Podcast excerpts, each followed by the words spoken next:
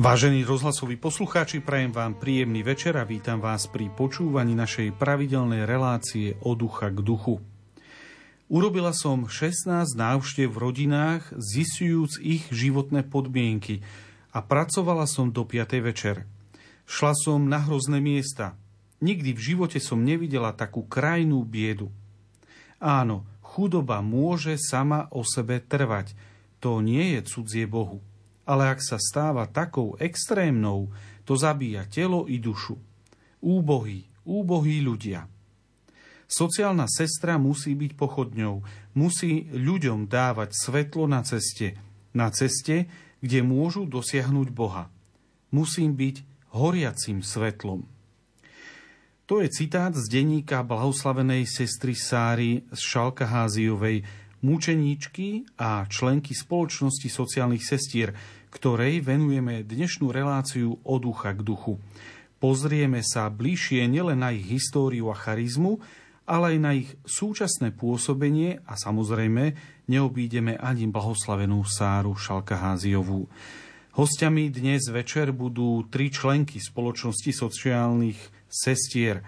Sestra Daniela, vítajte. Ďakujem pekne. Sestra Flóra, vítajte. Ďakujem. A sestra Zuzana, vítajte. Ďakujem. Zo štúdia Rádia Lumen v Bratislave vám pokojné a ničím nerušené sledovanie prajú majster zvuku Matúš Brila, hudobná redaktorka Diana Rauchová a moderátor Ľudovít Malík. Stále ten istý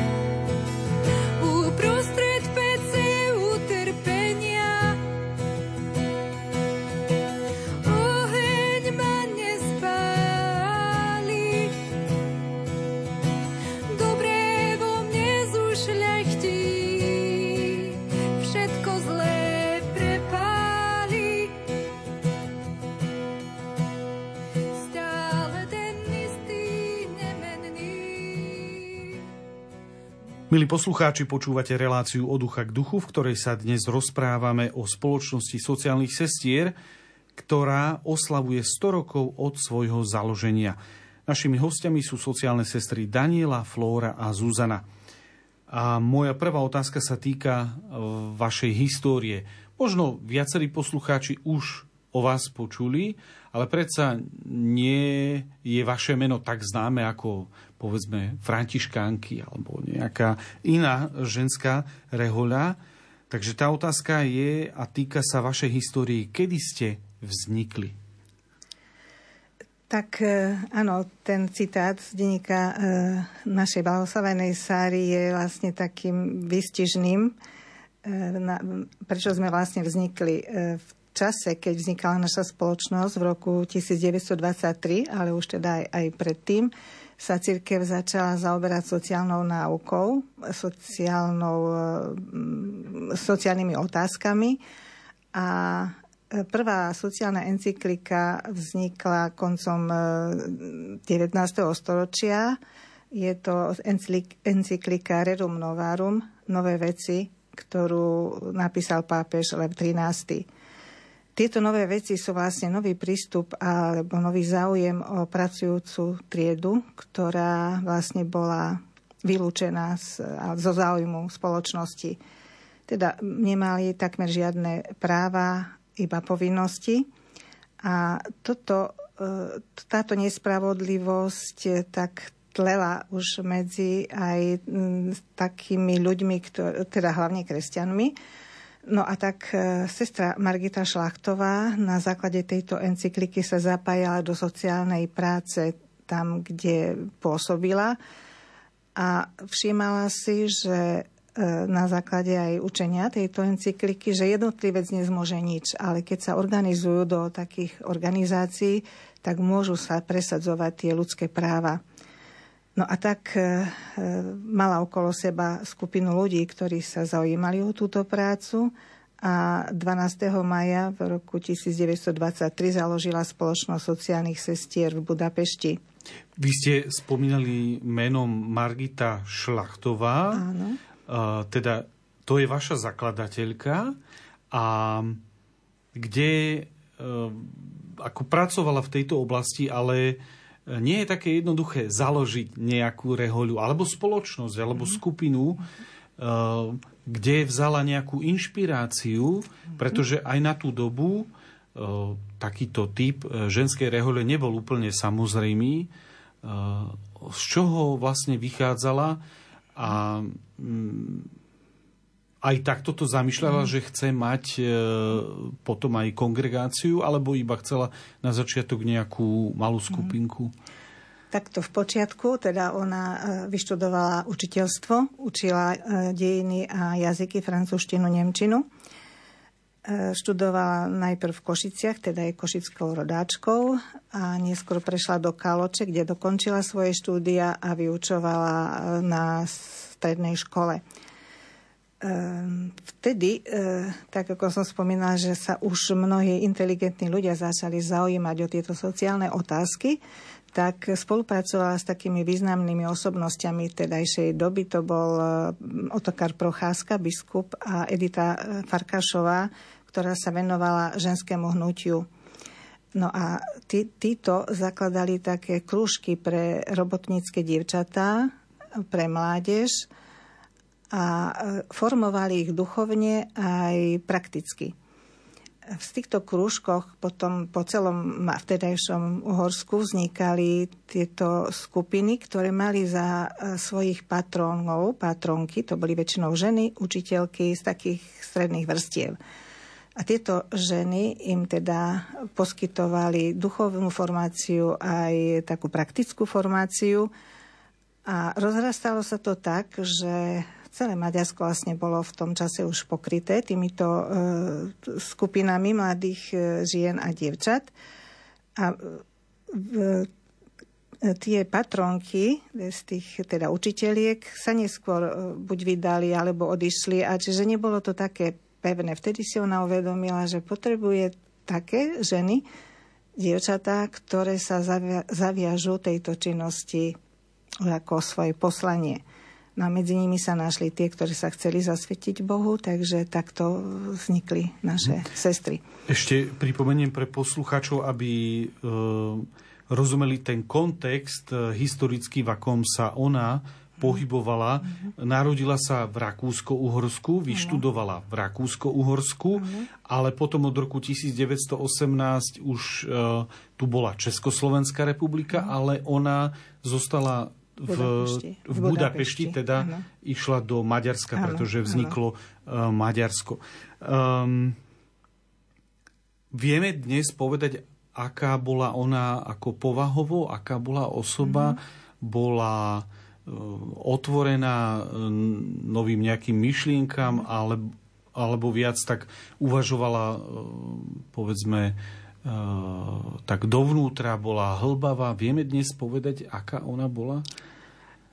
Ona pochádzala z rodiny Zemanov. Otec bol riaditeľom banky v Košiciach. Mamička bola doma, bolo ich šesť dievčat.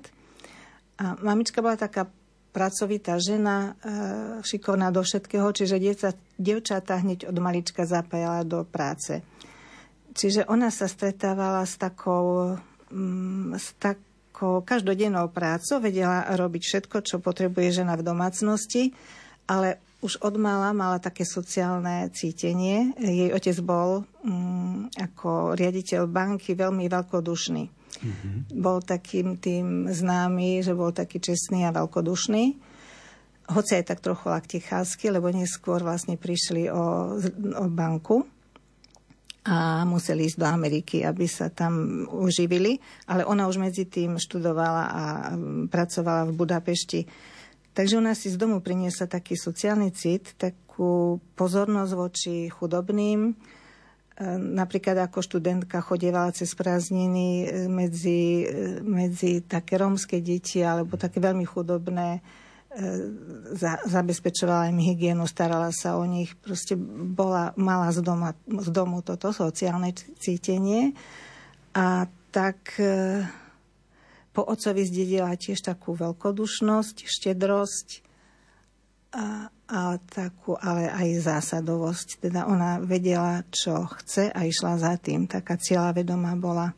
Mhm. Tak to muselo byť uh, skutočne niečo, čo sa možno v niektorých ohľadoch vymýkalo v tedajšej dobe, lebo predsa síce Zemani neboli tá najvyššia šľachta, ale predsa boli to ľudia, ktorí boli na vtedajšiu dobu celkom dobre zabezpečení a ako uh, riaditeľ banky určite um, netreli tú takú chudobu, extrémnu chudobu, aká mohla byť okolo. No, skončila v Maďarsku, a my vieme, že sa angažovala aj v politike, bola dokonca poslankyňou. Áno. Čo ju vlastne k tomu, alebo ako sa k mhm. tomu dostala? Z tých devčenských krúžkov e, vlastne vznikali už tie, tie ženy, ktoré, ktoré vlastne sa sformovali v takom sociálnom povedomí, tak si začali všímať e, aj to, že ženy vlastne nemali e, vtedy mnoho práv. Mm-hmm. Napríklad ani volebné právo. E, boli tak akoby odstrkované mužmi a vieme z našich dejín, že v tom čase vznikalo aj feministické hnutie. A sestra Margita bola veľmi šikovná a inteligentná a ona dala ako taký protiklad e, feministickému hnutiu katolícke feministické hnutie. A tam porovnávala, že čo, čo žiadajú feministky, áno, aj my, napríklad e, škôlky, áno, aj my, ale tak, aby boli deti vychovávané tak, ako chcú rodičia.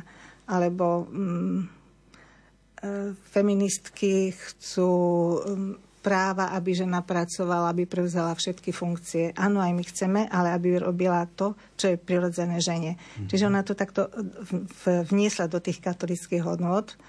Takže to, to bola také tiež prvé priekopnícke, že sa zasadzovala za práva žien. No a tak pomaly aj v podvedení mnohých kňazov jezuitov, ktorí boli takí pokrokovejší, tak e, sa vlastne dostala do ženského katolického hnutia a, a tak sa stala vlastne aj teda bola, bola vyzvaná k tomu, aby sa hlásila aj do parlamentu. Jej to bolo blízke, lebo ona si uvedomila aj z tých svojich skúseností s týmito e, dievčatami, s ktorými pracovala, že e, my chceme robiť dobro, chceme sa e, zasadzovať za sociálnu spravodlivosť ale jednotlivec nezmôže nič. A preto, ak by sa dostal takýto človek do parlamentu, napríklad žena, ktorá má trošku iný pohľad na veci, aj e, iný cit pre spravodlivosť ako muž, tak e, môže dosiahnuť oveľa viacej ako len takým konkrétnym e, činom charitatívneho, charitatívnej alebo sociálnej pomoci. No a tak teda prijala tú kandidatúru a aj bola zvolená. Zvolená bola.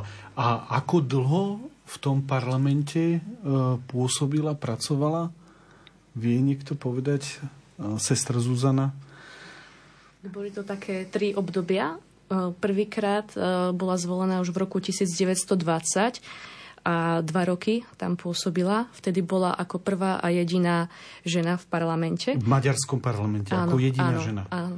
To je Potom... veľmi úctyhodný výkon. Mm-hmm. Aj dnes by to bol úctyhodný výkon, ale ale no, no. pokračujme ďalej. Potom druhýkrát ešte v 45. a mm-hmm. tretie obdobie bolo v 47. až v 49. A ešte také zaujímavé, že, že súbežne aj s tým, počas všetkých týchto troch období, ešte bola zvolená aj do mestského zastupiteľstva v Budapešti, kde za ten svoj volebný obvod tak reprezentovala. Čo je také aj zaujímavé, že keby som aj tak nadviazala na tie jej vlastnosti, že ona veľmi tak spájala v sebe aj takú jemnosť a láskavú srdečnosť, e, zároveň s takou mužnosťou a ráznosťou. Že ona dokázala byť naozaj veľmi taká odvážna, veľmi pevná, až taká priamočiara. Že napríklad už v 47. roku e, keď sa v tom parlamente e, riešila otázka náboženskej slobody a mm, vlastne usilovali sa vytlačiť a zakázať náboženskú výchovu v školách, tak ona sa veľmi, veľmi ostro proti tomu stavala veľmi nebojacne prejavovala svoje názory, až jeden nezávislý poslanec vlastne tam tak zvolal tak plný údivu, že tak toto je jediný chlap v parlamente. Uh-huh. Že mala tú odvahu uh, tieto veci brániť.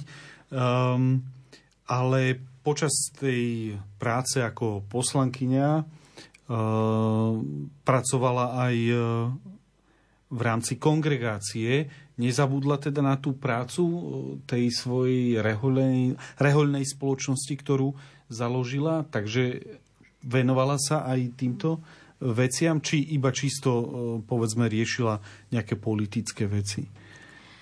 Mm, samozrejme, že um, Margita uh, tú svoju víziu videla na takých všetkých úrovniach um, tej služby a práce. Ona tak hovorila, že, um, že je dôležité vidieť tie, tie konkrétne rany uh, tej spoločnosti a treba ich liečiť, ale zároveň treba spraviť všetko preto, aby aby sa zmenili tie podmienky, ktoré tie utrpené rány vlastne spôsobovali na tú prevenciu. Takže ona mala vlastne taký obraz, taký symbol takej pyramídy že úplne na tom, na tom spodnom takom leveli je vlastne tá konkrétna charitatívna činnosť. Hej? Naozaj takéto hasenie požiaru. Že a, a tam naozaj e, sociálne sestry od, od začiatku ne, všetky vlastne boli tak zapojené podľa toho, čo treba tu a teraz robiť. Hej. Či už to bola mestská ľudová kuchyňa pre chudobných, alebo to bola poradenská činnosť pre, pre chudobné rodiny, alebo to bola starostlivosť o siroty alebo mali sestry aj takú staničnú misiu pre, pre dievčatá, ktoré prichádzali z vidieka, prišli do mesta stratené a aby sa nestali obeťou nejakých podvodov alebo zneužívania, tak sestry im poskytovali informácie, ubytovanie. Takže toto je úplne tá charitatívna činnosť. Ale potom vlastne ešte taká vyššia nad tým je tá taká vlastná sociálna práca Hej. Čiže už taká organizovaná práca. Sestry zakladali sociálne školy, organizovali kurzy sociálnych zručností, zvyšovanie povedomia, vzdelávania dievčat. Aj také konkrétne kurzy šitia, hej, také, mm-hmm. čo potrebovali tie dievčata. Alebo aj taká farská činnosť, že v tých farnostiach sa združovalo veľa tých mladých a poskytovali im priestory pre, pre stretávanie, pre vzdelávanie, pre devčata, aj pre chlapcov, pre mladé pracujúce ženy. Dneska by sme to nazvali stredka. Hej? Mm-hmm. No ale potom ešte vyššie treba ísť a, a tam tak videla, že to už je taká práca v hnutiach, v združeniach, v organizáciách. Hej? Že tak sa dá dosiahnuť viacej. Že keď, um, keď um, ľudia, ktorí majú aj také organizačné vlohy, hej, také nejaké líderské zručnosti, m, môžu, m, môžu, môžu spájať e, ľudí, ktorí môžu spoločne dokázať viacej. Hej. Takže sestry sa venovali aj m, formácii tých líderiek, ktoré v tých daných mestách mohli oni sami prevziať túto činnosť a mapovať potreby a, a vzdelávať. No a hovorila tak, že úplne tým najvyšším uh, stupienkom tej, tej pyramídy to je práve tá politická činnosť, pretože um, veľa toho spoločenského zla vyplýva z toho, že sú nespravodlivé zákony. A keď sa podarí uh, keď sa podarí presadiť spravodlivé, dobré zákony, ktoré naozaj slúžia ľuďom, tak vtedy to v podstate bude mať dopad aj na tých uh, najjednoduchších, najchudobnejších, najzraniteľnejších ľudí. A tam na tejto úrovni ona tiež vychovávala také tie najschopnejšie sestry, medzi nimi naozaj zvlášť vyniká sestra Sára, ktoré už sa na celonárodnej úrovni venovali organizovaniu toho, toho hnutia pracujúcich žien a dievčat. Organizovali katolické ženské spolky. Sestra Sára takisto bola, um, bola členkou takej kresťanskej sociálnej strany. Vydávali vlastný časopis Katolická žena, ktorý mal taký aj veľký obrad. Takže mali aj taký, taký veľký vplyv, taký pozitívny vplyv na ľudí. No tak um, skutočne tá jej činnosť bola veľmi široká a znovu, aby sme sa tak trochu do toho uh, kontextu geografického aj historického um, ponorili pri nej, pri jej osobe. Pripomeniem, že narodila sa teda v Rakúsku-Uhorsku, potom prišlo Československo, potom uh, prišla druhá svetová vojna, viedenská arbitráž, znovu Košice pripadli Maďarsku ako ona fungovala počas tej druhej svetovej vojny, kedy sa skutočne menilo v priebehu pár rokov e, veľa vecí, či už na politickej úrovni, alebo aj na úrovni e, prenasledovania ľudí. E, ako vyzerala teda jej činnosť? Nech sa páči, sestra Daniela. Tak sestra Margita pozorne sledovala nielen domáce, ale aj zahranično-politické dianie a uvedomovala si nebezpečenstvo nacizmu. E, ako odvážna žena, ako sme už počuli, ak sa prejavila v parlamente, tak aj teraz e, vydávala rôzne časopis, teda prispievala do rôznych časopisoch, e, zaujímala sa o, mm, o tých prenasledovaných a organizovala prednášky mm, proti nacizmu. Druhá svetová vojna eh, a z neho zapričinené prenasledovanie Židov viedli Margitu a aj naše sestry k tomu, že vynaložili hrdinské úsilie a zachránili počas vojny vyše tisíc Židov. Eh, sestra Margita ich na to pripravovala. Mm-hmm. Bola teda, v, aby si uvedomili, že našou základnou charizmou je bojovať za ľudskú dôstojnosť a toto je teraz tá príležitosť a teraz môžeme to robiť. Aj keď to bolo veľké riziko, sestry sa na to podujali, pretože si boli vedomé, že toto od nich Boh žiada. Teda všetky domy sestier sa otvorili pre prenasledovaných. Sestry im vydávali e, falošné pasy, e, pomáhali im utiesť a zachrániť sa rodiny, deti, proste to, koho mohli, tak vlastne skrývali a pomáhali im k uteku. Tak to, to je tiež uh, zaujímavé, lebo aj ten termín ľudská dôstojnosť vtedy mm. uh, určite sa chápal inak, ak bol mm. niekde uh, použitý, ale ona bola otvorená nielen pre Židov, ale pre, aj pre akýchkoľvek pre iných všetci, ktorí boli vlastne proti nacizmu, boli prenasledovaní. Mm-hmm, No len ona po druhej svetovej vojne musela emigrovať, odísť preč.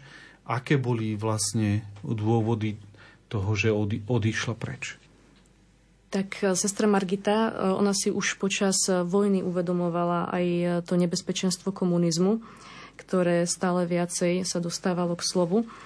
A, a už aj počas toho svojho posledného pôsobenia v parlamente, v tom období medzi rokmi 45 až 48, sa veľmi nebojacne ozývala mm-hmm. aj proti zavádzaniu komunistických praktík. No a za to sa stala vlastne takou nežiaducou osobou. A potom v tom 48. roku bola vylúčená z parlamentu a stratila poslaneckú imunitu. Nasledovalo aj zatknutie kardinála Jozefa Mincentiho.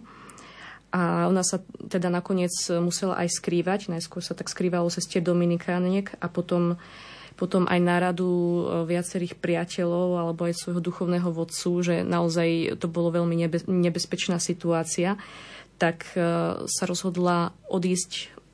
Ona si myslela, že naozaj len na čas, na krátky čas, kým všetko utichne, tak emigrovala do, do USA, do Buffalo, okolí New Yorku, kde už bola predtým komunita sestier No a ona teda dúfala naozaj, že komunizmus dlho nevydrží, že to padne, tak ako to už bolo e, v Maďarsku po prvej svetovej vojne a že sa bude môcť čoskoro vrátiť späť.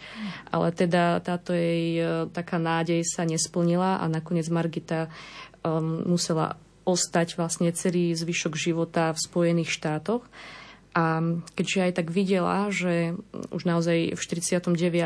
už boli rehole aj činnosť e, spoločnosti potlačená, zakázaná aj v Československu, aj v Rumunsku a už v 50. roku aj v Maďarsku, tak e, ona vlastne aj celé to také vedenie už, e, už tej rozrastajúcej sa spoločnosti presunula práve do, do New Yorku. Uh-huh. A zomrela? A zomrela v 74.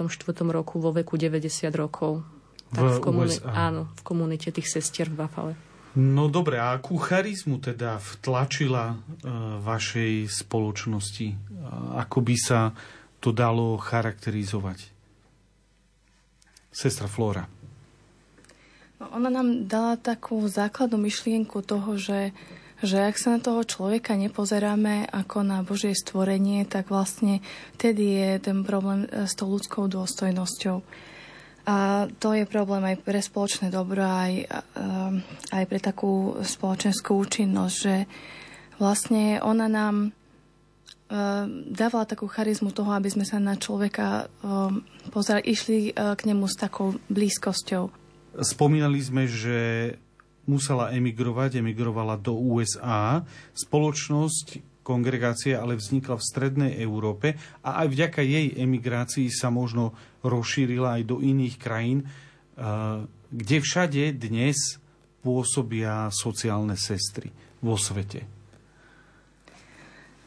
Tak uh, základy Európa to sme vznikli v Maďarsku a to ešte pôsobíme na Slovensku a v Rumunsku. Mm-hmm. Potom je to Amerika, Spojené štáty, Kanada, Mexiko, Kuba a potom ešte Ázia, tam Filipíny a Tajvan. A celkovo, celkový počet sestier na celom svete, koľko vás je? Okolo 250. Okolo 250. A ešte posledná otázka k tomu prvému bloku sa týka práve Kuby. E, ako sa nazýva, tak povedzme, že eufemistický ostrov Slobody. E, odkedy tam vlastne ste? Ako ste sa tam dostali? Tak e, na Kubu e, prišla sestra Nikoleta, ktorá pôsobila v Maďarsku, pretože jej brat tam bol ako misionár a pozval ju. A keď sa tam objavila, tak e, bola, hneď sa chytila činnosti s chudobnými, s deťmi a, a keďže tam chudoby bolo dosť, a hneď sa okolo nej združili dievčatá, ktoré mali záujem žiť tak ako ona. Takže ona tam vlastne nechtiac ostala a vytvorila tam komunitu sestier, ktoré, ktoré sa, sú tam až do dnes, Kubánky. A síce preto, že keď prišla kubanská revolúcia v 56. roku, sestry e, skrývali e, Fidela Castru, ktorý vtedy bojoval za oslobodenie od diktatúry, ešte nevedeli, čo sa z toho vykluje ale keď sa e, zvrtla táto celá, e, celý boj na, na to, že nastúpil komunizmus, tak Fidel vyhnal všetkých e, reholníkov z Kuby aj kňazov, ale naše sestry tam nechal vďačnosti, že ho vlastne chránili počas tých bojov. A, ale aj preto, že ako sociálne sestry mu mohli pomáhať e, s tou biedou, ktorú tam ľudia žijú, že teda sa zapájali do tej činnosti, aby pomáhali chudobným. Takže sociálne Takže... sestry celý čas aj počas totality na Kube normálne mohli, pracovali. Mohli slobodne pracovať.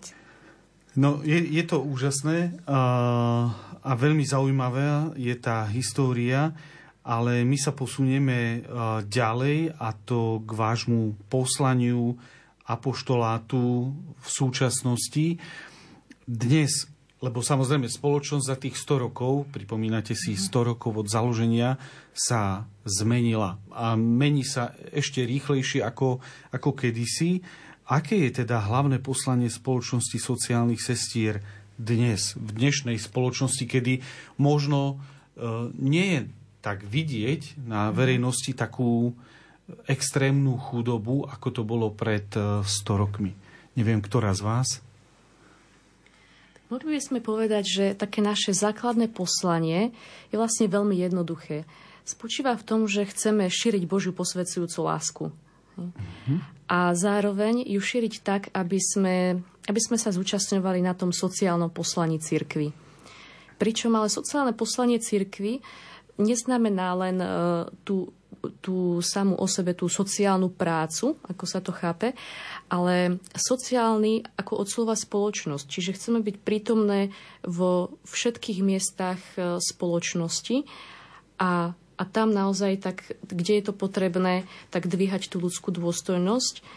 A, ľudskú dôstojnosť dvíhať nielen teda z nejakej chudoby, alebo môže byť aj e, chudoba iného charakteru, Áno, tá chudoba, ona nie je len, len tá hmotná, Materi- tá, materiálna. tá materiálna. Práve naozaj aj v dnešnej dobe, um, popri tom, ako máme všetkého dostatok, ako sa naozaj aj západná Európa v podstate topí v konzume, tak ale zakúšame iný druh chudoby. Že vidíme, že, že je veľa chudoby takej duchovnej, je veľa beznádeje medzi ľuďmi, je veľa um, rozbitých rodín, rozpadnutých vzťahov, veľa takej vzťahovej chudoby. Potom je veľa ľudí, ktorí, u ktorých narastá úzkosť, um, strach, um, obavy, neistota, hej, aj taká emocionálna chudoba, že, že to sú všetko také, také prejavy aj nejakého strádania alebo takého, takého utrpenia, ktoré takisto sme, sme poslané Eh, priniesť do toho kus tej Božej lásky a, a zároveň byť blízko pri tých ľuďoch, kračať spolu s nimi, prinášať im nádej. Hovorí sestra Zuzana, ktorá je hosťom v našej relácii od ducha k duchu a ja poprosím o krátku hudobnú pauzu. Boh ti zveril vzácne poslanie učiť ľudí milovať tak ako on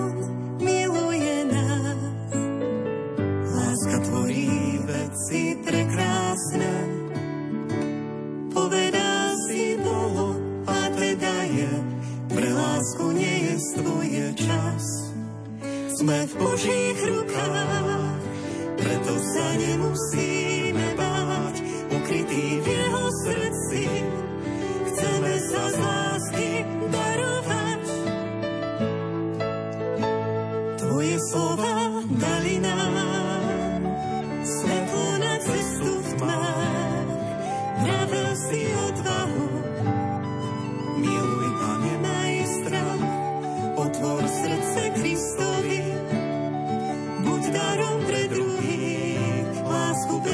kríža nenájdeš. A bez nej neuniesieš kríž.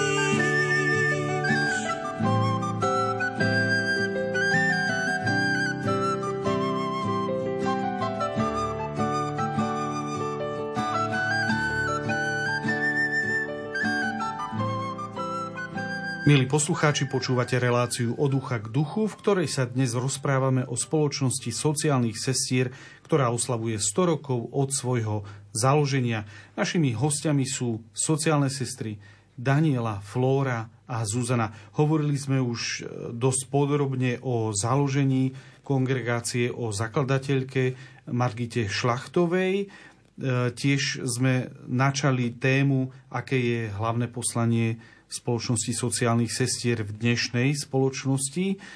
A môžeme teraz pokračovať v téme a opýtam sa, aké sú tie najväčšie výzvy, ktorým sociálne sestry čelia pri svojom apoštoláte v súčasnosti, lebo ako som už povedal, tá spoločnosť sa vyvíja extrémne e, rýchlo a prichádza, prichádzajú úplne nové výzvy, či už e, vo výchove, vo vzťahoch, e, v chudobe, nielen materiálnej. E, akým výzvam teda podľa vás tým najväčším musíte čeliť?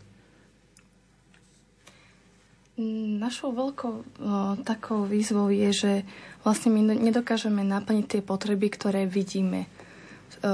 Lebo Naša charizma v podstate sa tými rokmi nezmenila. Je to tá istá ako pôvodných sestier, len tie také historické udalosti sú iné. Ale uh, našim takým poslaním je, aby sme pomáhali ľuďom budovať ten vzťah k Bohu a medzi sebou navzájom. A my sa spoliehame aj na našho patrona Ducha Svetého, aby na, nám pomáhal rozlišovať to, že v tej konkrétnej situácii sociálnej že ako my pomáhame, alebo ako, môže, ako sme potrebné a kde môžeme pomôcť. Mm-hmm. To znamená, že aj váš e, duchovný život v rámci rehole je postavený na modlitbe, na adorácii, na pravidelnom duchovnom živote. Ako to máte? Lebo na to je to vidieť u, u mnohých, u mnohých, u väčšiny rehol je vidieť, že bez nejakého duchovného základu, bez nejakej pravidelnej modlitby, sa, sa nedá pohnúť. Boli by ste skutočne len mimovládnou organizáciou. Ako, ako je to u vás? Na čom je postavený duchovný život sociálnych sestier? Tak e, naozaj toto je jedna z takých najväčších víziev, tým, že sme poslané naozaj tak aj pružne, pružne reagovať na tie potreby doby. Okrem toho, každá máme aj to svoje civilné zamestnanie, ktoré je zároveň našim apoštolátom, že tých potrieb je naozaj veľmi veľa. Tak e, to, ako vyvážiť tú, mm, tú pracovnú zaangažovanosť a niekedy naozaj na viacerých frontoch súčasne a zároveň e, nestratiť ten, ten hlboký zdroj, z ktorého čerpáme, ako teda tak v jednoduchosti povedané, ako vyvažovať tú modlitbu a prácu, tak e, toto je takým neustálým umením, ktorý, ktorému sa vlastne učíme. A v tomto nám veľmi tak, e, tak pomáha aj e, práve aj sestra Margita, ktorá tak prozreteľnostne nám dala za základ takej našej spirituality, benediktínsku spiritualitu. A ona je známa stabilitou. Hej, že tí benediktínsky mnísi a, a mníšky, tak oni naozaj aj celý život zotrvávajú na, na jednom mieste.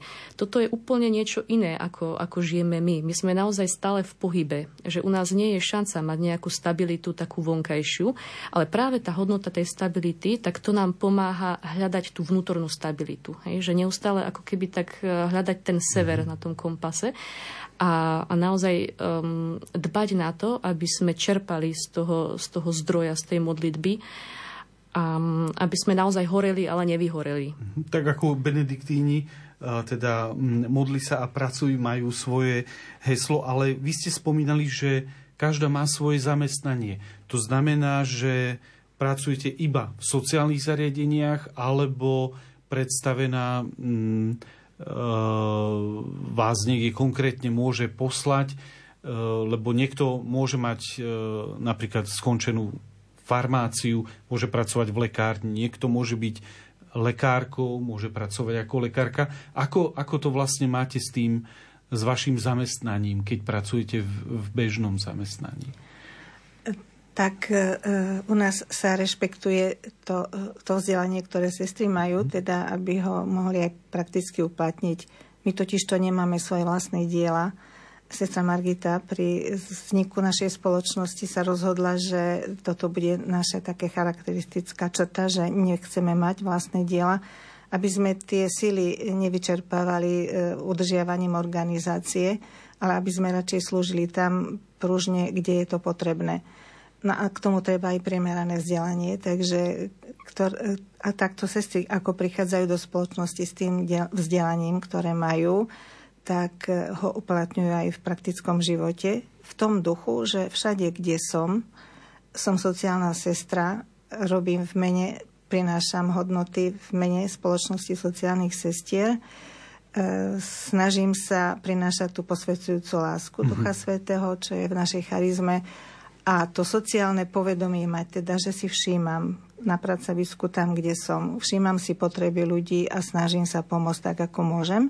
Čiže to je jedna časť nášho apoštolátu. A druhá časť je ešte naviac, kto má tie dary, že môže pracovať s mladými, s, s, so ženami, s, so starými, podľa toho, kde sa zapájame do farských činností, kde je to potrebné alebo aj na tom pracovisku sa snažíme nejak apoštolsky pôsobiť a kde je to ako možné teda Vydávať teda, teda svedectvo? To svedectvo vydávame v tom prostredí, kde sme. Uh-huh. A ja sa spýtam, ak je to možné, kde vy e, momentálne pracujete, v akom zamestnaní, alebo aká je vaša práca?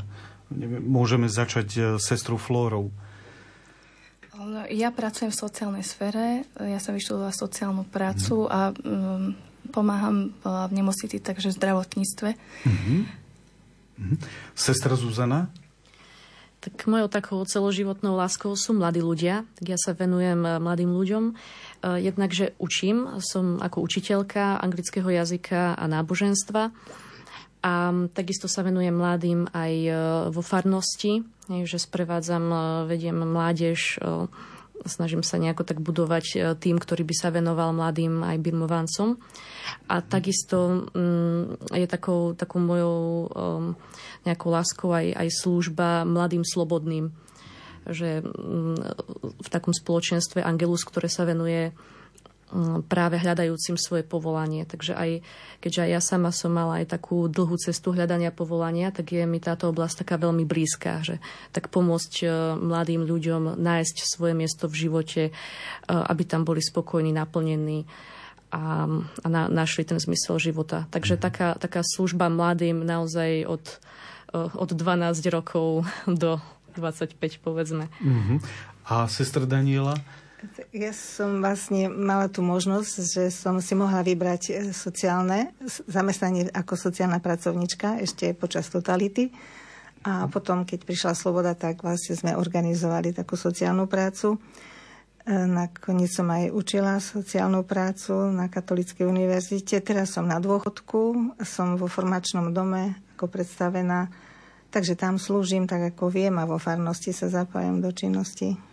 A mm, pracovať v bežnom zamestnaní pre reholné sestry už dnes už je to také, že, že uh, aspoň v Bratislave je to celkom bežné stretnúť reholnú sestru lekárku napríklad mm. v mhm. nemocnici u milosrdných bratov alebo nejakú farmaceutku, reholnú sestru v niektorej z lekární a podobne. V minulosti to ale také úplne samozrejme nebolo. Ovplyvnilo hľadanie vášho zamestnania aj, aj to, či Slováci pred 20-30 rokmi prijímali vôbec reholné sestry, vedeli si predstaviť, že reholná sestra pracuje tak ako oni v nejakom zamestnaní, lebo ja som sa stretol s malými sestrami Ježišovými, ktoré e, pôsobia na Slovensku a nemali to vôbec jednoduché, e, to, aby ich ľudia prijali, že môžu napríklad predávať ako predavačky niekde na trhu u vás mali ste s tým nejaký problém? Myslíte ešte v čase e, komunizmu? Za komunizmu tam asi nebolo tam možné nie, povedať, sme, ale potom, po roku 89? Myslím nie, pretože e, na nás si ľudia už od počiatku vznikli tým, zvykli tým, že nenosíme habit, Mm-hmm. Máme len takú sivorovnú šatu, ktorú oficiálne nosíme pri oficiálnych príležitostiach. A Takže tak nás prirodzene brali, že, že aj tie zamestnanie máme civilné a, a ne, nebol to problém. Takže vás prijímali, prijímali v tých kolektívoch, tak, tak, ako, ako kde sme. ste boli. Áno, áno. Tak to je uh, veľmi, veľmi dobré. Um, ešte doplniť? Ešte môžem doplniť, že v súčasnosti naozaj my um, veľmi často um, chodíme naozaj v civile. Hej? Že ľudia bežne ani nemusia rozpoznať, že sme zasvetené, pokiaľ si zrovna nevšimnú tú medailu, ktorú nosíme teda ku každému tomu outfitu. Ale tento, toto je tiež vlastne jedna taká črta, ktorú nám dala sestra Margita ako také dedičstvo, že, že nenosíme habit ako ani závoj, ale e, že, že je, je to našou takou črtou, že byť moderné aj v tom oblečení, aj v tých prostriedkoch. Takže my sa naozaj vždy oblečíme vzhľadom na tú spoločenskú situáciu, do ktorej ideme. Mm-hmm. Takže aj mňa napríklad v škole mňa nebrali ma ako reholnú sestru. Hej, že berú ma skôr ako, ako civilnú osobu a potom neskôr postupne sa dozvedia, že áno, som aj zasvetená, že už je to také iné. Takže máme my naozaj takú veľkú slobodu v tom, aby sme sa obliekli podľa toho, um, do akej situácie ideme alebo v akom zamestnaní sme. A sú aj také zamestnania, ktoré si aj vyžadujú naozaj e, taký, taký väčší civil a potom sú zase aj nejaké služby alebo také poslania, alebo keď reprezentujeme alebo oslavujeme, tak vtedy naozaj sa viacej dáme do, do toho sivobieleho kostýmu. Že máme v tom takú naozaj veľkú slobodu. slobodu. A kde vlastne na Slovensku vás môžu ľudia stretnúť? V ktorých mestách pôsobíte sestra Flóra? Naše centrum je v Košiciach, ale tam sú väčšinou už sestry, eh, ktoré nie sú aktívne v zamestnaní, už sú na dôchodku. Potom máme komunitu v Bratislave a máme ešte komunitu v Martine. Tam v eh, sestry teda pracujú v bežných zamestnaniach alebo pôsobia aj vo farnosti? Aj bežných zamestnaniach, aj vo farnosti. Väčšinou môžeme rozdeliť tú našu činnosť do troch takých oblastí, že väčšinou pracujeme buď v školstve, vo vzdelávaní, potom je to tá sociálna oblasť a potom ešte tá duchovná oblasť, také duchovné sprevádzanie, alebo sú sestry, ktoré o, robia také poradenstvo alebo duchovné cvičenia. A nestretávate sa s, povedzme, na ulici alebo v nejakom obchode alebo niekde sa človek dozvie, že má pred sebou rehoľnú sestru. Tak ako už aj sestry spomínali, že väčšinou tí ľudia si ani nevšimnú, že, že my sme sestry. Takže ten prístup ich je taký, že najprv spoznajú nás ako osobu a potom, keď sa dozvedia, že sme zasvetené osoby, tak um, ja osobne mám taký pocit, že k tomu pristupujú inak. Mhm. No a aké sú teda dnešné asi také e, vašim pohľadom e, kľúčové spoločenské problémy, ktoré eh, vy nejakým spôsobom sa snažíte prispieť k tomu, aby eh, boli alebo dali sa nejakým spôsobom riešiť. Tak ako vaša zakladateľka videla niektoré spoločenské eh, problémy, ako ich vidíte vy dnes? e, v, momentálne sme vlastne v tej postcovidovej dobe, ktorá prináša napriek prebujnenej komunikačnej e, e tom prebujnenom komunikačnom systéme aj nedostatok komunikácie. Uvedomujeme si, že, že mladí ľudia e, potrebujú viac medzi sebou komunikovať. My to sami aj v, aj v komunite e, pociťujeme, že veľakrát si skôr pošleme mail ako, alebo SMS-ku, ako vyhľadáme a vybehneme po schodoch, kde si, že, že to, na toto si treba dávať pozor, to si uvedomujeme, aby sme sa nestali závislí na týchto komunikačných prostriedkoch, ale aby sme využívali ich, e, ich takú pozitívnu stránku. Potom si uvedomujeme aj ten chaos v hodnotovom systéme. E, naše sestry vždy e, boli zamerané na, na to, aby formovali verejnú mienku. A toto si uvedomujeme. E, nemáme taký široký dosah, už vlastne aj naša sestra bude študovať tú komunikáciu ale že taký širší dosah nemáme, ale tam, kde sme, tam sa snažíme vplývať na, na tú verejnú mienku a, a snažiť sa ľudí učiť rozlišovať. Aby sme neboli ako také stádo, ktoré preber, preberá rasto, rasto. Tiež vojna na Ukrajine priniesla mnohé výzvy. Sestry sa zapojili do, do týchto služieb na hranici, potom v tých centrách Sami sme mali ubytované, ubytovanú Ukrajinku v našom dome. Čiže e, to sú také ďalšie výzvy, vojnové konflikty, strach ľudí, ktorým, ktorí musia čeliť, obavy o budúcnosť. Že tam vlastne používať tú našu charizmu a prinášať nádej, prinášať e, taký, takého pozitívneho ducha, že ne, nedať sa zvalcovať tými všetkými situáciami, ktoré sú okolo nás. Je nedôvera, veľká nedôvera, obavy z budúcnosti, beznádej. Tak na našej poslednej kapitole sme si učili, že chceme byť ženami nádeje, že tam, kde sme, tam prinášať nádej, že, že nenechať takto ľudí trápiť sa, že tam, kde môžeme zasiahnuť, tam zasiahneme. Takže do toho všetkého chceme vnášať tú, tú Kristovú nádej, že, že on je predsa víťaz nad všetkým tým zlom, ktoré tu máme a chceme sa tak viacej postaviť do centra e, medzi tých ľudí, byť s nimi, kračať s nimi tak, ako Svetu Otec stále teraz vyzýva, kračať spolu s nimi, byť blízko pri nich. Toto je naše poslanie a toto si tak chceme uvedomovať v každodennom živote.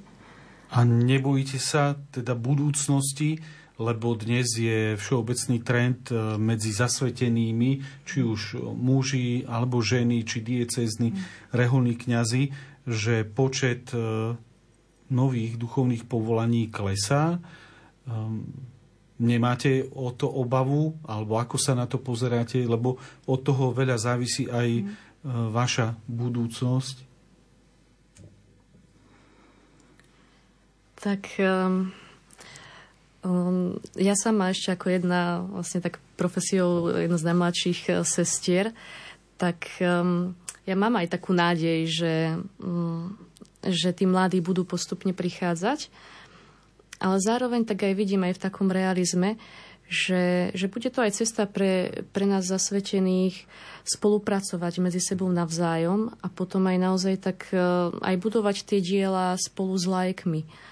Že um, áno, a, a pra, práve tí, tí lajci, v nich je obrovský potenciál, že naozaj to sú aj, aj mnohí, aj mladí ľudia, aj potom už dospelí ľudia, ktorí, ktorí sú veľmi schopní, majú naozaj mnohé zručnosti a, a práve keď sa im venujeme, keď im aj poskytneme takú potrebnú aj formáciu a zároveň aj podporu, aj zdroje spirituality, tak, tak spolu s nimi vlastne môžeme, môžeme kráčať a, a odpovedať na tie potreby doby.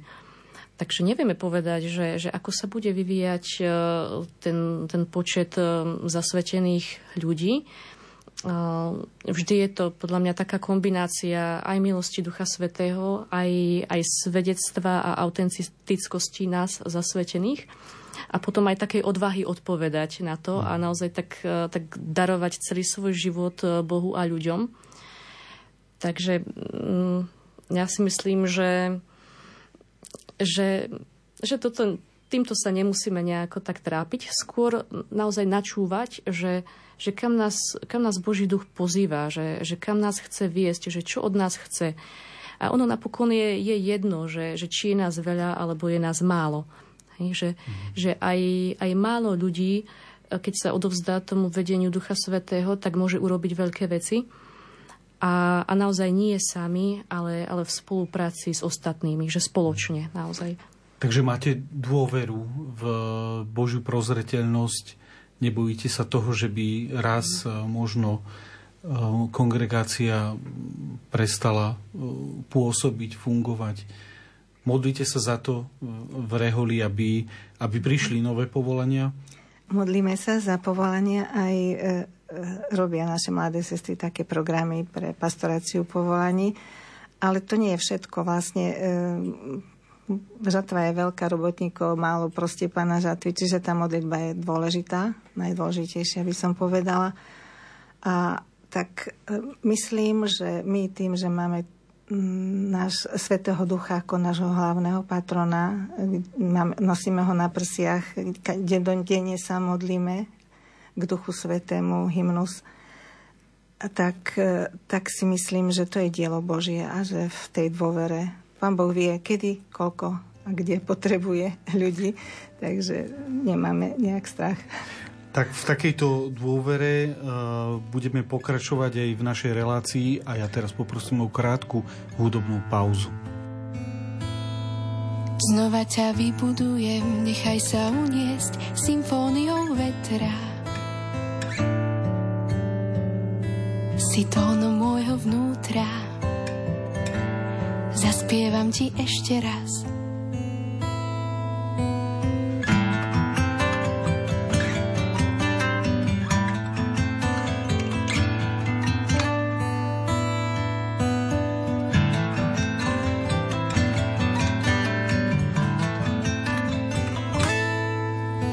Ťa vybudujem, nechaj sa uniesť symfóniou vetra.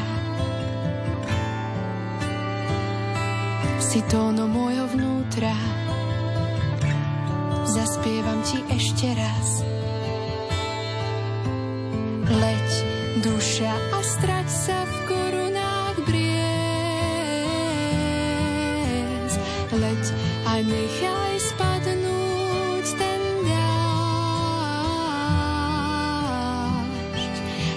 si chcela slnko mať.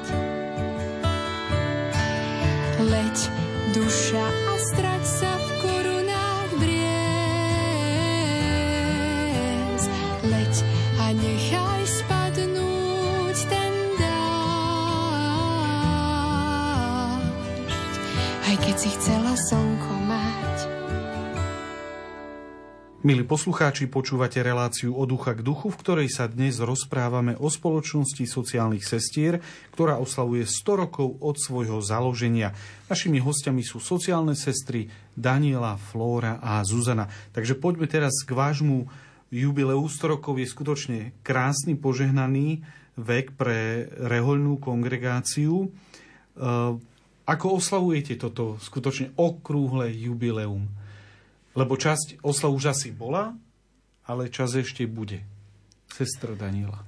Tak e, ja by som povedala, že tá hlavná oslava na Slovensku bude v Košiciach. Tam máme provinciálne centrum a bude prebiehať 3 dni 15., 16.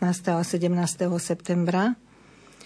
15. E, septembra sa zúčastníme na slavnosti 7 bolestnej Pany Márie a 16. septembra bude hlavná sveta omša o 15. hodine v katedrále. Bude ju celebrovať pán arcibiskup a prislúbil sa nám aj pán Nuncius, e, že príde medzi nás. O, o sveta omša bude otvorená pre všetkých záujemcov, kto môže, nech sa zúčastní a nech pricestuje do Košic. E, budeme mať, mať aj sestry zo zahraničia, takže toto bude naša hlavná slávnosť. Okrem toho máme také čiastkové slávnosti v mestách, kde sestry žijú, na miestach, kde sestry žijú. K tomu sa ešte dostaneme, ale ešte vieme teda, hlavná oslava na Slovensku bude e, v Košiciach, ale nejakú časť oslav už za sebou máme, lebo viem, že jubilejný rok bol otvorený práve v Maďarsku a tiež prebehol ešte, tie oslavy prebehli aj v iných krajinách. Neviem, kto z vás, sestra Zuzana alebo Flóra, by mohla povedať? My sme vlastne otvorili ten náš jubilejný rok v Maďarsku, v Pannonhalme. U Benediktinov bola slavnostná sveta Omša. A potom ešte e, sme dostali takú milosť od Boha, že naše sestry mohli ísť na audienciu, boli u svätého Otca. A on, on nás tak aj vyzval, že aby sme boli tak na blízko aj ľuďom, aj na takých všetkých úrovniach, aby sme boli ľuďmi prijatia, tak vlastne toto tak chceme naplniť aj e, s tými rôznymi oslavami v tých rôznych provinciách. Uh-huh. A kde všade už teda boli oslavy okrem Maďarska? Ešte v ktorých krajinách pôsobíte? Ešte v, v marci sa uskutoční oslavy na Kube. Práve jedna, jedna naša sestra, generálna asistentka, tak bola tam sprevádzať sestry. Tak naozaj vo všetkých tých miestach spolu s ľuďmi oslavovali.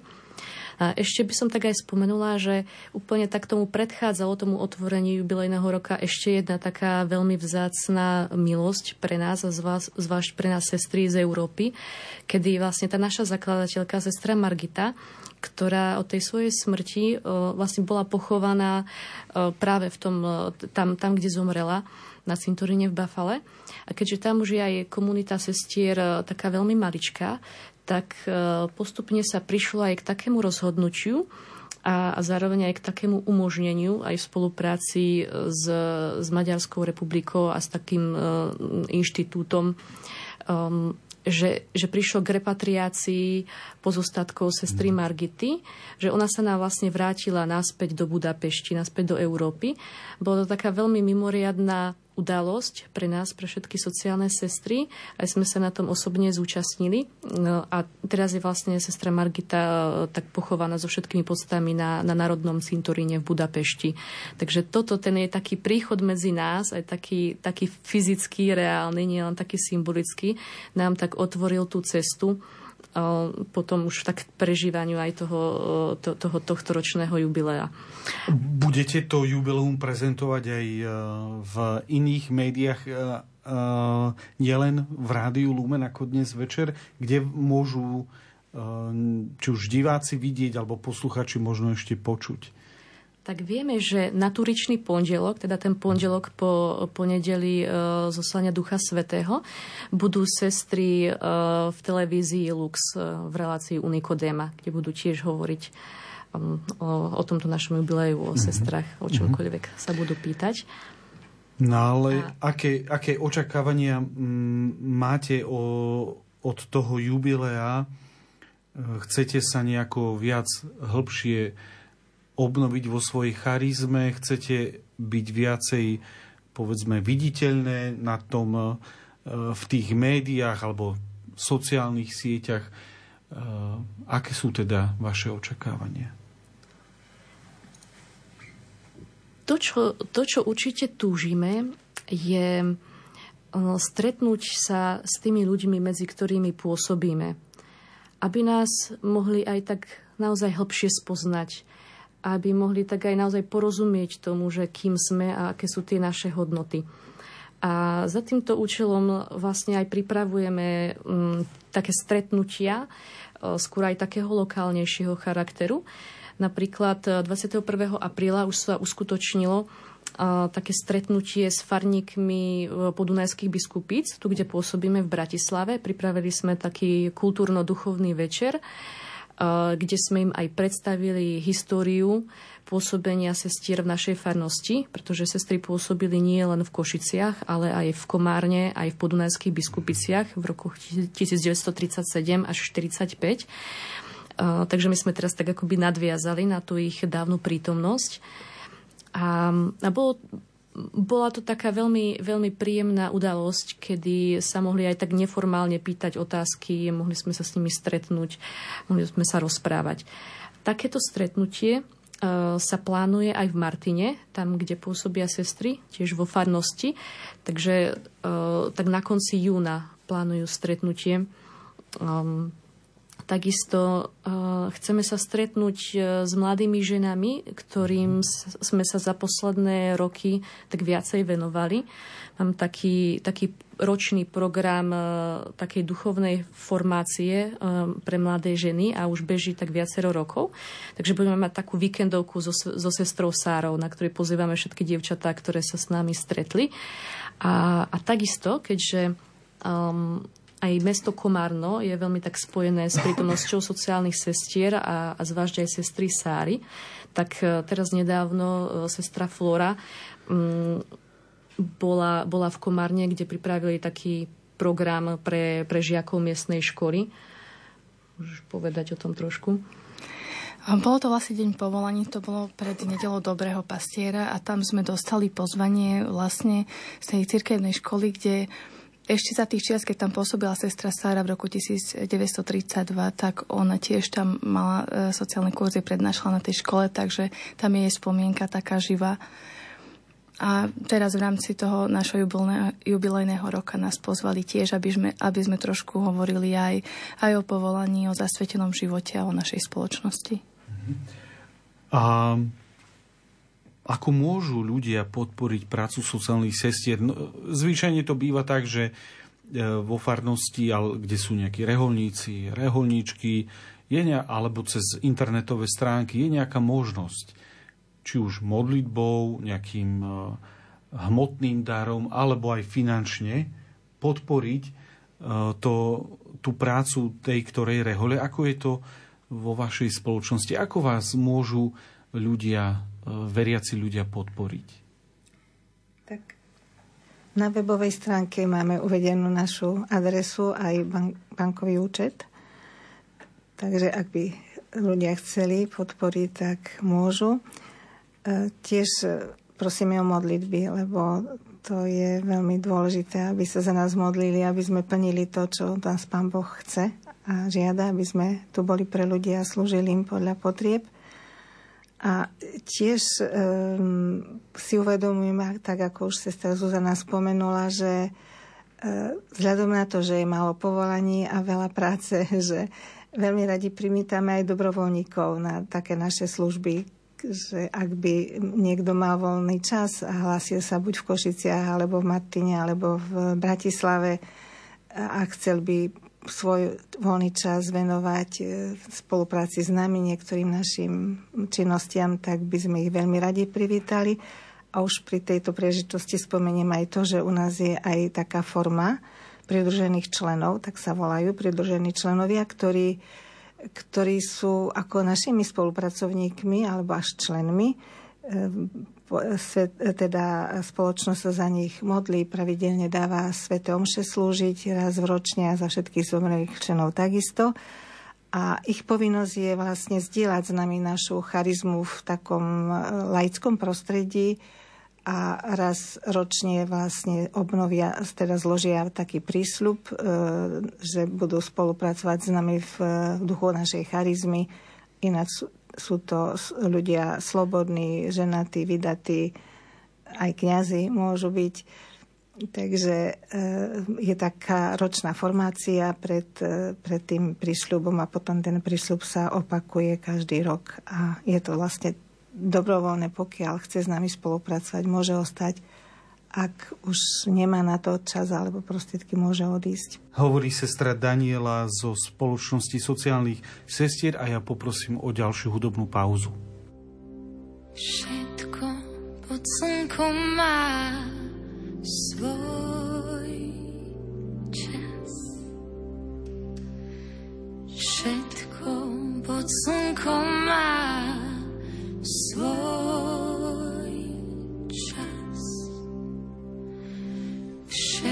Všetko pod slnkom má svoj čas.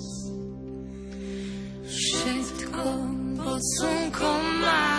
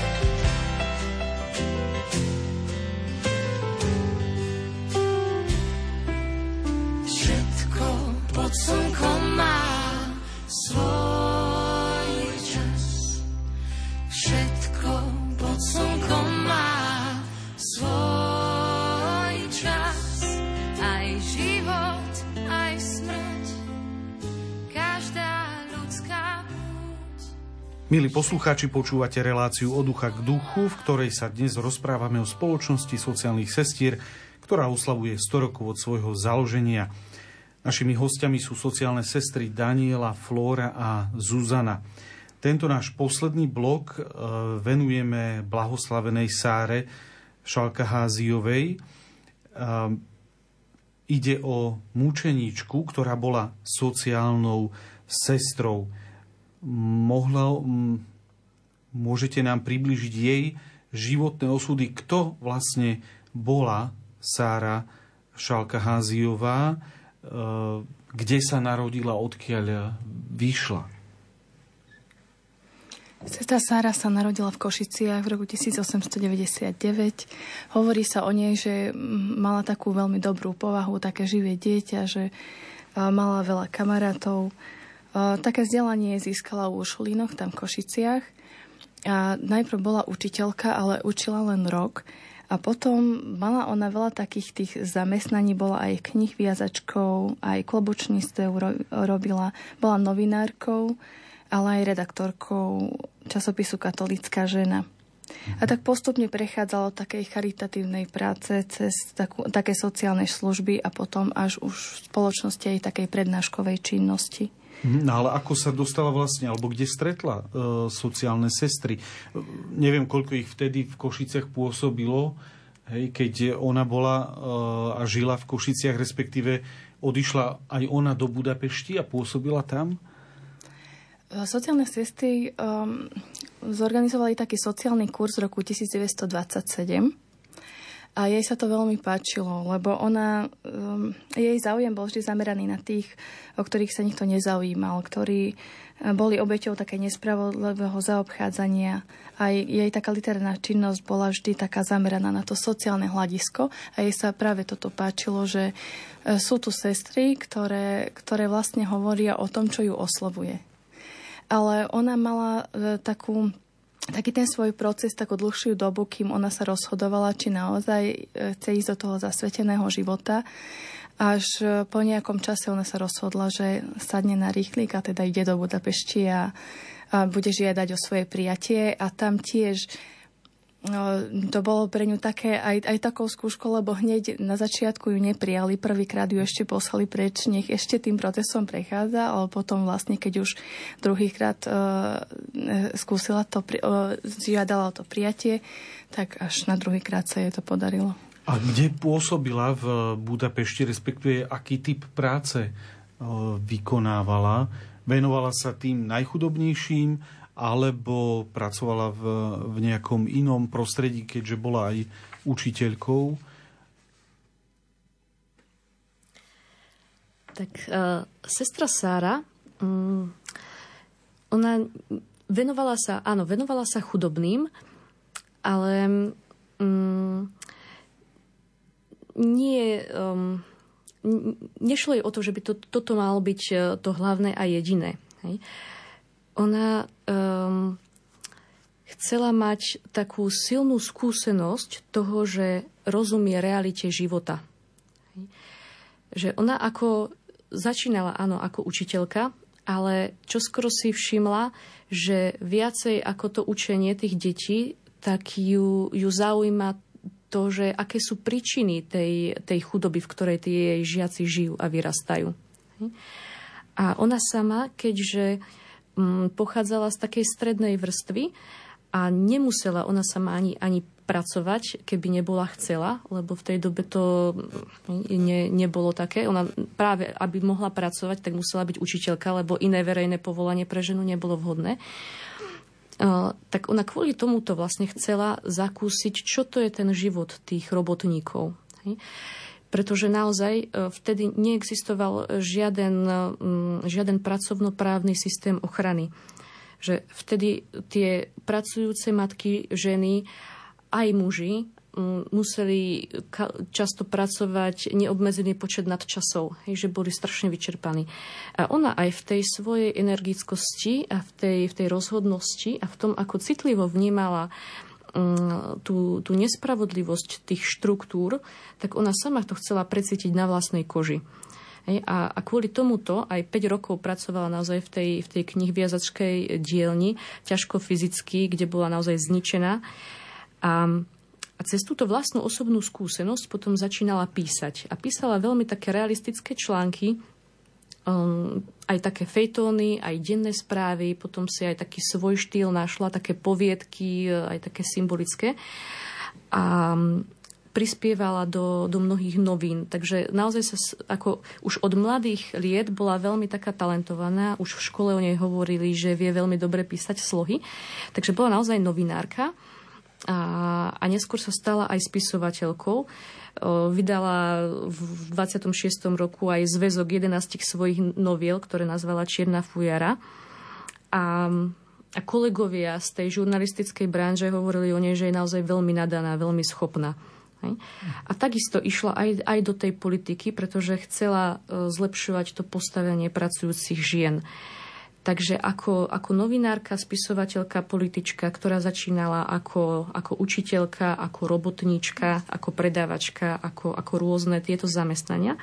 No a potom, potom neskôr, uh, už po, potom ako prešla formáciou v spoločnosti, tak uh, keďže aj tí predstavení a nadriadení um, rozpoznali tie vynikajúce také organizačné aj vodcovské schopnosti, tak jej postupne zverovali um, katolickú akciu Maďarov zo Slovenska, uh, že ju poverili organizovaním ženských spolkov až na celoštátnej úrovni alebo že sa dostala tiež do takého celoštátneho výboru Zväzu katolických maďarských spisovateľov hej, v, v, v celom Československu. Takisto sa stala neskôr ústrednou vedúcou hnutia pracujúcich dievčat a žien. A toto hnutie potom, potom tiež malo veľký vplyv, poskytovalo aj ubytovanie pracujúcim e, dievčatám v mestách. Takže ona, ona sama potom e, mala aj taký veľký vplyv, ktorý už vďaka aj tej svojej takej aj premenenej povahe a tomu svojmu temperamentu, ktorý už naozaj naplno tak, tak sa pretvoril um, a, a že už ju naozaj poháňala e, nie len cholerická povaha, ale naozaj taká vášnivá láska ku Kristovi. Mm-hmm. Tak, e, tak to mohla potom účinne pôsobiť. Dnes e, ju v katolíckej církvi môžeme nazývať mučeničkou. Je blahoslavená. Môžeme sa k nej utiekať v modlitbách. V čom spočíva to jej mučeníctvo? Tak sestra Sára, e, ešte by som doplnila, že väčšinou, väčšinu svojho života strávila v svojom rodnom meste v Košiciach a v Komárne. A v, počas vznik, teda pred vznikom druhej svetovej vojny mala túžbu ísť do misií do Južnej Ameriky. A za tým účelom teda e, ju povolali do Budapešti, kde sa mala pripraviť na túto misijnú cestu ale do toho prišla druhá svetová vojna a tak ostala v Budapešti, kde ju poverovali rôznymi úlohami a napokon bola vedúcou domu pracujúcich žien, kde vlastne boli ubytované tieto ženy, dievčatá a ona sa o nich teda starala, zabezpečovala im všetko potrebné. Ako sme už spomenuli, počas druhej svetovej vojny sestry v svojich domoch a tam, kde pôsobili, v ktorých e, domoch, tak skrývali týchto prenasledovaných. A e, pri tom, že sestry boli odvážne, ale sa aj báli, lebo však to bolo veľké riziko. A keď toto videla e, Sára, tak e, dostala také vnúknutie, že ona chce obetovať svoj život e, za to, aby sa ani jednej zo sestier nič nestalo. A teda chce svoj život obetovať za sestry a za prenasledovaných. S touto svojou takou vnútornou túžbou sa podelila s predstavenou a so svojím spovedníkom. Po takom dlhšom rozlišovaní a váhaní to schválili. A tak e, v roku, niekedy na jeseň v roku 1943 zložila takú svoju modlitbu, kde obetuje teda, modlí sa k Najsvetejšej Trojici a odovzdáva svoj život. A to, táto jej životná obeta vlastne bola potvrdená o rok na to, keď e, teda robili e, maďarskí e, nacisti takú raziu vo všetkých domoch. A na základe vlastne toho, že jedna z tých chovankyň prezradila, že tam skrývajú Židov. Takže pri tejto razi našli tých podozrivých a e, ešte predtým, než sa tá razia stala, sestra Sára sa vracala domov a teda videla, čo sa deje, mohla odísť aj so svojou spolu bývajúcou, to nebola naša sestra, to bola aj spolupracovníčka mohla odísť a jej radila, aby teda odišli, ale ona povedala, nie, mojou úlohou je byť tu, ja som vedúca tohto domu ja tam chcem byť s nimi. Takže vošla dnu a hneď teda ju e, zatkli aj spolu s tými, e, ktorí sa tam skrývali a ešte v ten istý večer ju odviedli k Dunaju a tam ich všetkých e, vyzliekli do náha a zastrelili a ich tela padli do Dunaja, čiže máme mučenicu, ale nemáme relikvie, pretože jej, jej telo sa nenašlo. Mhm. No je to nielen, že pohnutý príbeh, ale je to uh, skutočne taká, uh, tak vzor obety za blížneho uh, a vo Svetom písme je to veľmi jasne uh, napísané, že kto položí život za brata, tak uh, to je najvyšší prejav lásky k blížnemu. Vy ste spustili tiež taký projekt na Slovensku, ktorý má práve e, jej meno, projekt Sára. Čo vlastne je cieľom toho projektu? Cieľom toho projektu, ten projekt vlastne vznikol pre rodiny. To je taká odbremeňovacia služba pre rodiny, e, kde my vlastne e, máme takých dobrovoľníkov, ktorí pomáhajú tej rodine hlavne s tými deťmi, teda zaviesť dieťa na krúžok alebo na vychádzke alebo stráženie detí alebo pomoc pri učení. Mhm. To, to je projekt, ktorý beží vo vašich komunitách alebo pri vašich komunitách a je možné sa do ňoho, či už ako dobrovoľník, alebo e, niektorá rodina, ktorá potrebuje túto pomoc, sa môže nejako k vám dostať? Lebo projekt je veľmi uh, užitočný pre rodiny s deťmi, uh, lebo niekedy je to skutočne náročné, hlavne keď je tých detí viacej, ako, ako sa k nemu dá pripojiť, či už ako dobrovoľník, alebo a využiť to ako rodina s deťmi.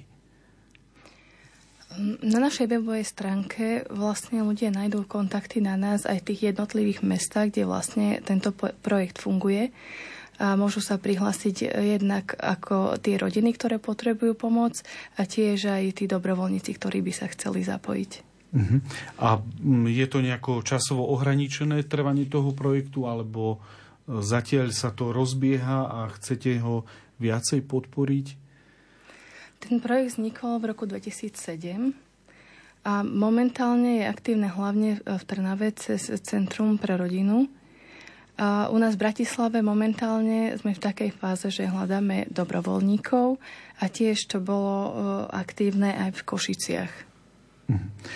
Dobre, tak moja taká posledná otázka, čo sa týka aj vášho jubilea, aj vašej e, blahoslavenej e, múčeničky Sári Šalkaháziovej. Aký, aký je odkaz podľa vás spomínanej blahoslavenej pre našu dnešnú spoločnosť, ktorá je na jednej strane už prežíva e, materiálny blahobyt, na druhej strane mm, vzrástol egoizmus a také preferovanie seba, svojich záujmov, svojich pocitov, svojich e, osobných, povedzme, ambícií. Aký je podľa vás odkaz blahoslavenej Sári Šalkaházy. Tak, tak ako to ja vidím, tak ona je pre nás dennodenne takým odkazom eh, odvahy, eh, nasadenia sa eh, v láske celým svojim životom a celou svojou činnosťou Bohu a ľuďom. A to, to že teda ona položila svoj život za sestry, sa ich skutočne naplnila, ani jednej sestry sa nič nestalo. A myslím si, že to je taká výzva pre rast v láske. V prvom rade e, v tých našich najbližších kruhoch medzi sestrami manželia v svojich rodinách, manželky v svojich rodinách, v spoločenstvách, že, že tá výzva takej čistej, opravdivej, nezvyšnej a obetujúcej sa lásky je, myslím si, že vždy aktuálna. Mm-hmm. By som tak povedala, že tak ako takým životným motom sestry Sáry bolo, že aleluja, hľa tu som, pošli mňa, tak my sme si to aj tento rok uh, tak zobrali ako za, na, za také naše jubilejné moto. Um, tak sme to dali aj do množného čísla, že my sa naozaj každý deň, každé ráno a každý večer modlíme s tým, že, že tu sme pošli nás. A toto je jednak taká naša túžba, že, že chceme byť uh, jednoducho otvorené, chceme byť flexibilné, kreatívne v tom, aby sme um, aj podobne ako, ako Margita a Sára, tak um, vnímali tie, tie potreby doby, že mali naozaj tak uh, ten palec na pulze doby a, a vedeli na to mm, s tou milosťou Ducha Svetého odpovedať. A k tomuto vlastne by sme, by sme chceli pozvať aj, aj našich poslucháčov, že, mm, že nemusíme sa trápiť tým, že, že je nás málo, alebo že máme obmedzené možnosti, alebo že, že aká je doba zla. Že uh, takom aj takom pozitívnom duchu a v takej tej otvorenosti a v tej nádeji, tak e, nechať v sebe horieť ten, ten oheň lásky Božieho ducha a, a len tak sa otvoriť a pýtať sa naozaj a hovoriť pánovi každý deň možno, že, že tu som, páne, pošli mňa, že kam ma dnes posílaš. A to kam, to môže byť naozaj každodenné miesto nášho zamestnania, našej práce, e, našej rodiny, tá konkrétna realita, v ktorej žijeme ale zároveň toto je niečo, čo nás môže tak, e, tak aj zjednocovať v takom, v takom nadšení, aj v takom, mm, v takom entuziasme, ktorý, ktorý nepochádza len čisto z nás, ale ktorý je naozaj tou Božou láskou, ktorá v nás horia. A, a to nám dáva silu kráčať ďalej aj uprostred uh, ťažkých okolností dnešnej súčasnej doby. Sestra Flóra? Podľa mňa odkaz sestry Sáry pre nás je taká obnova vnútorná, také obrátenie srdca, lebo ona si písala denník, ktorý sa zachoval. A tamto krásne môžeme vidieť tú jej vnútornú premenu, že koľko ona bojovala a, a, a takými malými kročikmi vždy len dopredu jeden kročik. A takže taká obnova a, a taká vytrvalosť tom. Takže obratenie e, srdca prajeme všetkým poslucháčom, aj nám, ktorí sme v štúdiu, lebo to je veľmi dôležitá a podstatná vec nielen pre náš duchovný život, ale aj pre život v našej spoločnosti, aby bol oveľa znesiteľnejší a lepší. E, vážení e, poslucháči, počúvali ste reláciu od ducha k duchu v ktorej e, boli hostiami sestry zo spoločnosti sociálnych sestier, sestra Danila, ďakujem za účasť v štúdiu. A ja ďakujem veľmi pekne. Sestra Flóra, tiež ďakujem. Ďakujem. A rovnako ďakujem aj sestre Zúzane. A ja ďakujem za pozvanie. Mali ste teda možnosť e, počúvať informácie o histórii, o jubileu spoločnosti sociálnych sestier. Na záver ďakujem aj hudobnej redaktorke Diane Rauchovej za výber hudby, majstrovi zvuku Matúšovi Brilovi a od mikrofónu sa s vami lúči a praje pokojnú noc moderátor Ľudovít Malík.